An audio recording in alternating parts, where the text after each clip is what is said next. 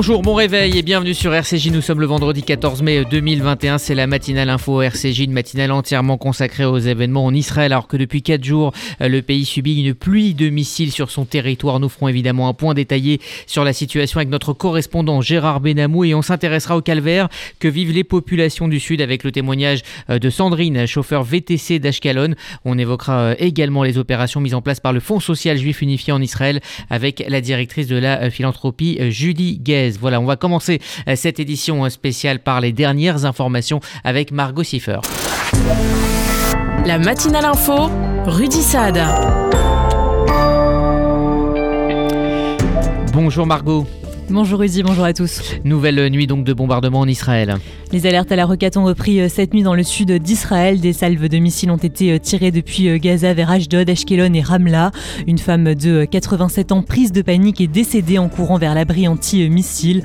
Deux hommes de 60 et 50 ans, quant à eux, étaient grièvement blessés dans la ville d'Ashkelon. Et au niveau donc de la riposte de Tzad, cette confusion, l'armée israélienne avait annoncé hier soir vers minuit le début d'une opération terrestre avant de se raviser. Après avoir annoncé dans un message la présence de ses soldats dans la bande de Gaza, l'armée israélienne a fait marche arrière cette nuit.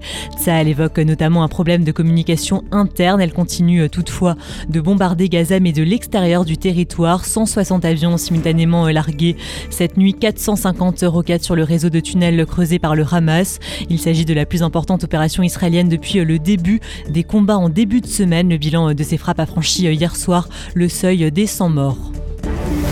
Sur le plan des tensions internes entre juifs et arabes en Israël, des incidents se sont à déplorer malgré un déploiement policier important. Un homme a ouvert le feu hier soir à l'arme automatique sur un groupe de juifs. Une personne a été blessée dans la ville de Lod. Une synagogue a également été incendiée.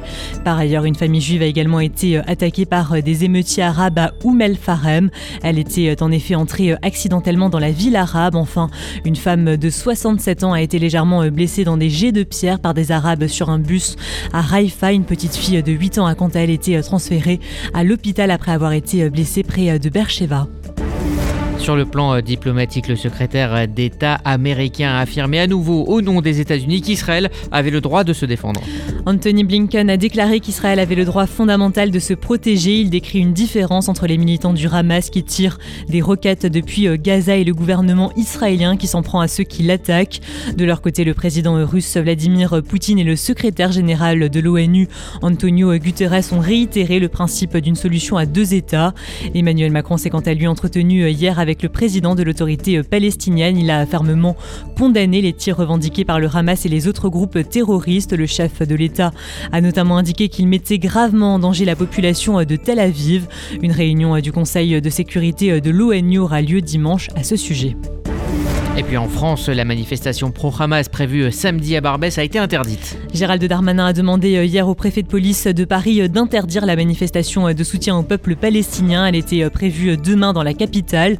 En cause, les, graves pardon, troubles à l'ordre public constatés en 2014. Quant au reste de la France, le ministre de l'Intérieur demande au préfet d'être particulièrement vigilant et ferme. Toujours dans l'actualité euh, française, des croix gammées ont été découvertes en Seine-Saint-Denis. Une dizaine de croix gammées ont été découvertes hier sur le portail du lycée Jean Jaurès de Montreuil. Les inscriptions ont été effacées dans la journée. La ville a toutefois indiqué qu'elle se réservait le droit de déposer plainte. Alors qu'on approche les 20 millions de vaccinés, un mot du Covid en France, la situation sanitaire continue de s'améliorer.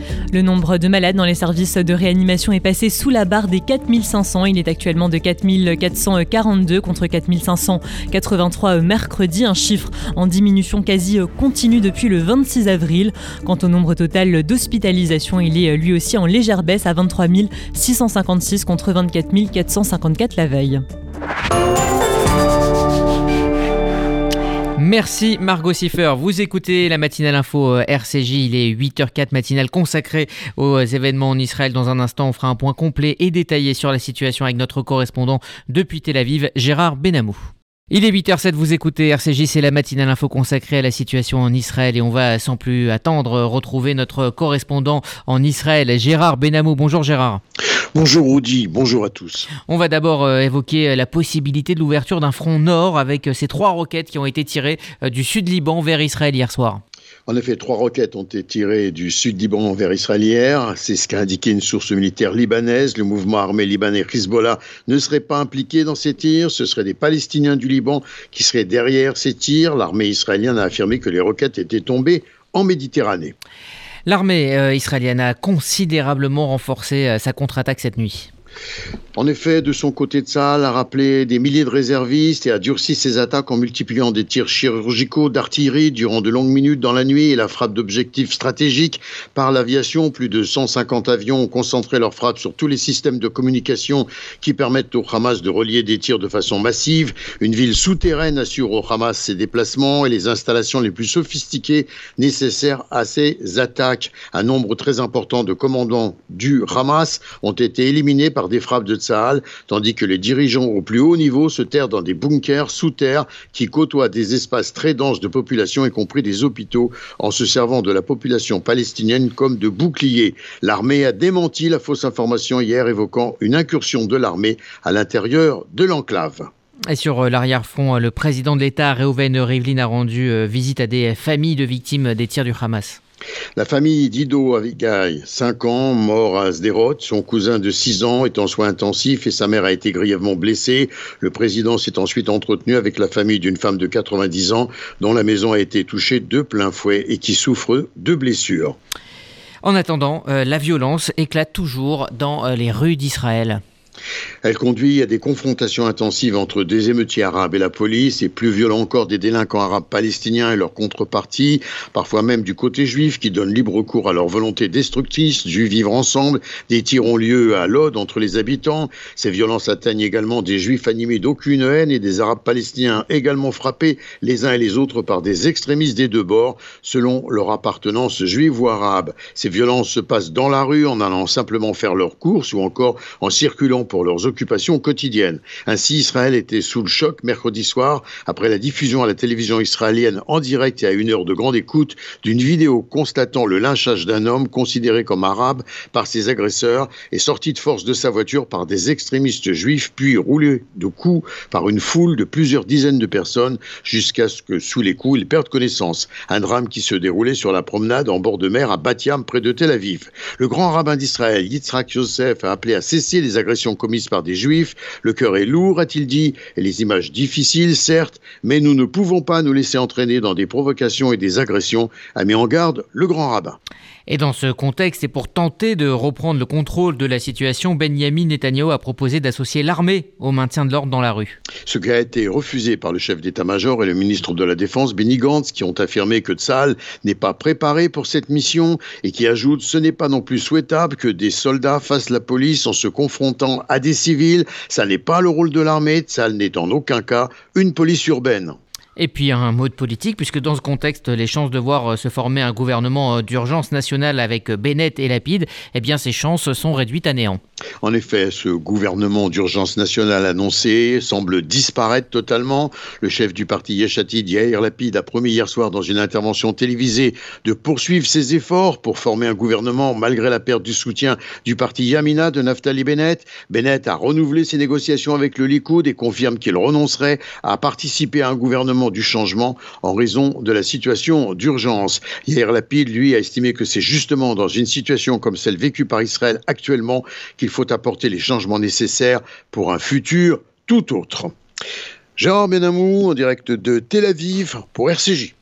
Merci euh, Gérard. Vous euh, écoutez euh, RCJ, il est 8h11.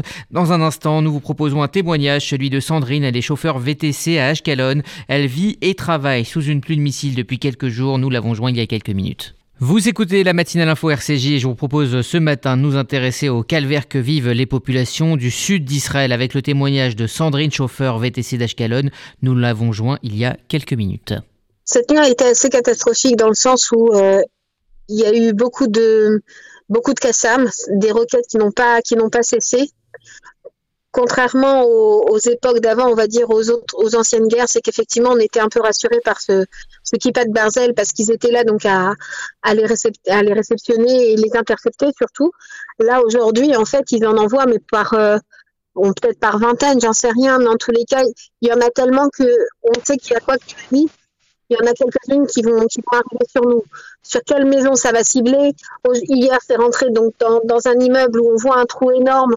Euh, Avant-hier, c'était dans un amad, malgré que l'enfant était euh, allongé et en pensant être en sécurité. Le pauvre, il, il s'est retrouvé un enfant de 5 ans, décédé de ses blessures, de, de tout ça. C'est une situation qui est effectivement difficile. Euh, émotionnellement, il faut être très fort parce que parce qu'on n'a pas de choix, mais parce qu'aussi on le doit, on se le doit.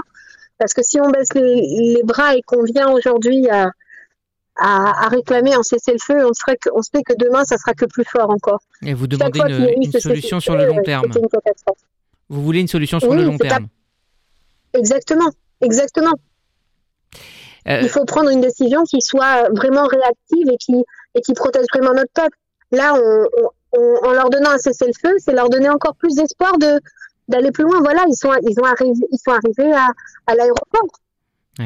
Donc malgré euh, la peur, malgré la, fatigue, vous me dites que euh, les populations euh, du sud d'Israël finalement sont, sont, prêtes encore à subir pendant quelques jours, voire quelques semaines, ces, tirs de roquettes si à la fin il y a un calme durable. Personnellement, oui. Et puis une grande partie de la population, oui. Mhm. Parce que ça peut pas durer. Il faut qu'on retrouve notre armée, il faut retrouver notre pays qui avait donc cette, euh, euh, ce respect justement de ne pas pouvoir nous attaquer avec autant de facilité. Où est le temps de Golda Meir? Où est le temps où il y avait toutes ces personnes qui n'avaient pas peur et qui n'avaient pas froid aux yeux? On veut ça. On veut ça. On veut qu'ils qu aient pas entre guillemets peur de nous, mais qu'ils nous respectent et qu'ils retrouvent en fait chacun sa place. Et sa place, elle n'est pas à venir à, faire peur aux enfants, aux personnes âgées. Hier, c'était une femme aveugle que je suis partie chercher, qui devait donc se retrouver en, sécurité jusqu'à qu'il y ait un. Imaginez-vous, il, fallait l'entourer, la resserrer pour, la rassurer, parce que c'est quelque chose de difficile aussi. C'est-à-dire que c'est tout un, c'est pas juste une population. C'est vrai qu'Israël vient et, et, et, va donc va cibler, mais elle cible, elle cible les personnes qu'elle a besoin. Elle cible des personnes terroristes des personnes qui, qui, font en retour des choses qui sont horribles envers, envers une, une population civile. Mhm. C'est juste, c'est là la différence. Les immeubles qu'on va voir démontés à Gaza, ce sont pas des immeubles qui sont d'abord remplis. C'est des immeubles qui sont vides ou qui ont été donc tenus par des personnes terroristes à l'intérieur. Contrairement à eux, qui viennent, ils ont attaqué une école. L'école de mon fils, on voit l'école, c'est une catastrophe. Mhm. Ils ont attaqué donc une, une, centrale de gaz où tout ce qui est toxique vont, vont certainement arriver jusqu'à nous et qu'on on se on sait pas encore si demain qu'est-ce qui risque d'arriver avec tout ce gaz qui, qui est en train de s'évaporer. Alors, c'est quelque chose de complètement dingue. Donc, on, on va le préciser pour nos auditeurs. Hein, vous êtes, euh, euh, on va dire, dans le transport de personnes, taxi ou, ou VTC, et, et, vous transportez énormément de, de, de, gens euh, qui euh, quittent Ashkelon pour aller euh, un petit peu plus au nord pour avoir un peu de répit. Pas uniquement Ashkelon, mais d'une grande partie, oui, c'est d'une majeure partie, pardon, c'est Ashkelon. Maintenant, ça, ça peut être effectivement sur le nord, comme Haïfa, où c'est pas, c'est pas atteint encore, bon prochain. Il y a sur Natania, mais disons que c'est moins traumatisant au niveau des sirènes, puisqu'il y en a moins que celles qu'on reçoit, nous, tout le temps dans la journée, où c'est une pluie, c'est une pluie de missiles, c'est même pas un missile ou de missiles, on parle d'une pluie de missiles, donc c'est, c'est juste, euh, voilà, c'est effrayant à ce niveau-là et traumatisant. Maintenant, après, il y a aussi donc les, le, la direction vers Jérusalem. Alors, ça peut être étonnant parce qu'à Jérusalem, on entend parler des émeutes, etc.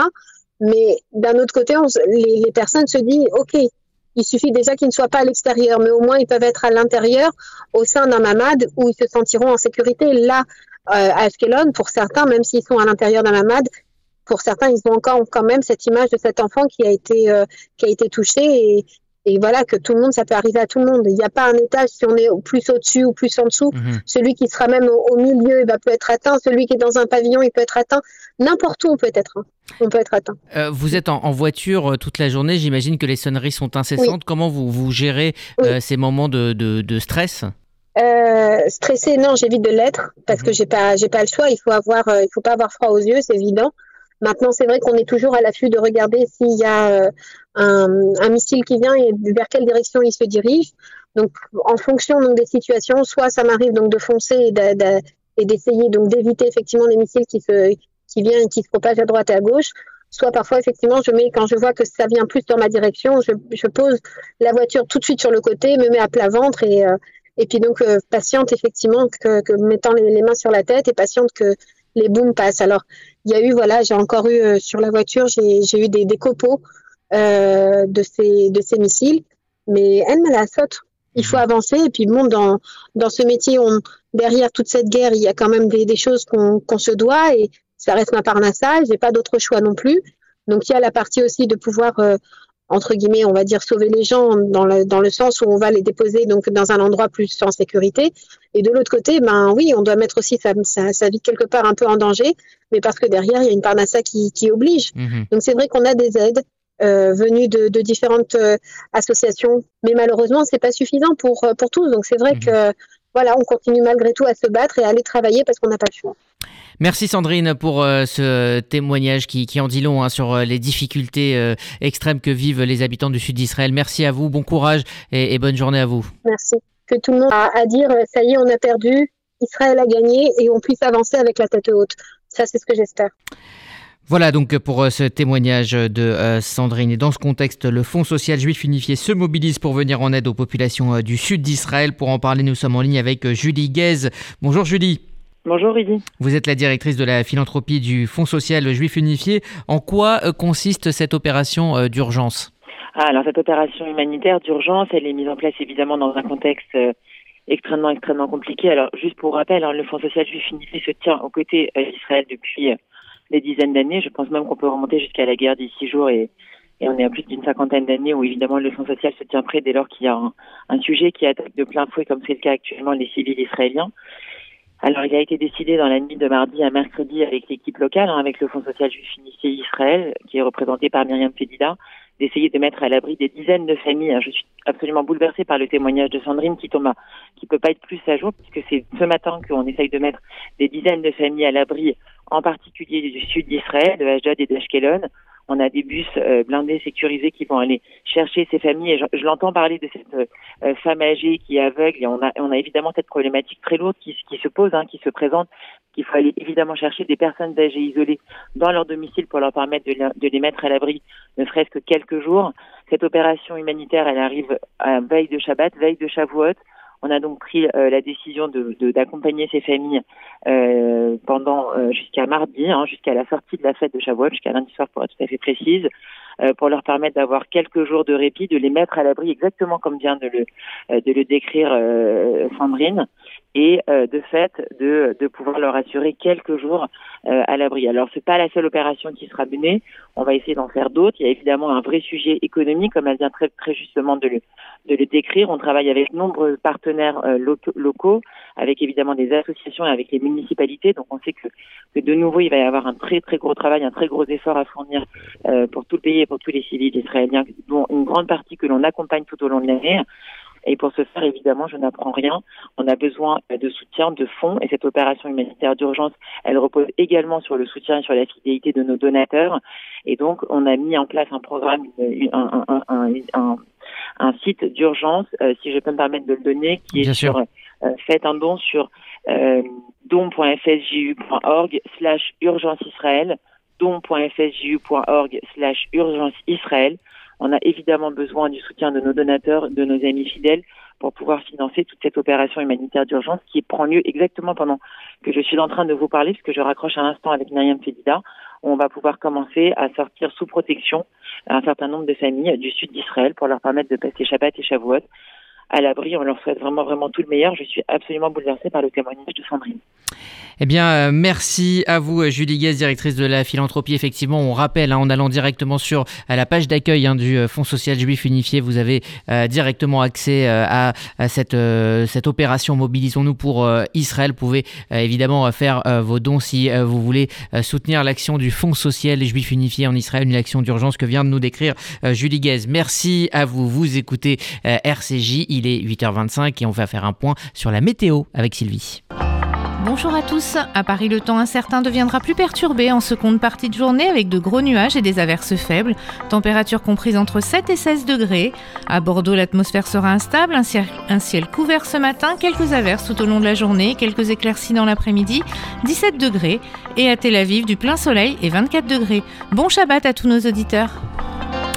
Merci Sylvie, c'est la fin de cette matinale info RCJ. RCJ, vous le savez, ça continue sur les applis disponibles sur Apple et Android. Pour la FM, rendez-vous à 11h avec un entretien avec le rabbin euh, Mickaël Journeau. Également une émission spéciale avec Sandrine Seban et Richard Audier consacrée aux 80 ans de la rafle euh, du billet vert. Et puis à midi, ça sera Margot Siffer qui sera avec vous pour RCJ euh, midi. Et puis un livre à lecteur 13h avec Florence Berthoud. Excellente journée à toutes et à tous sur l'antenne de RCJ.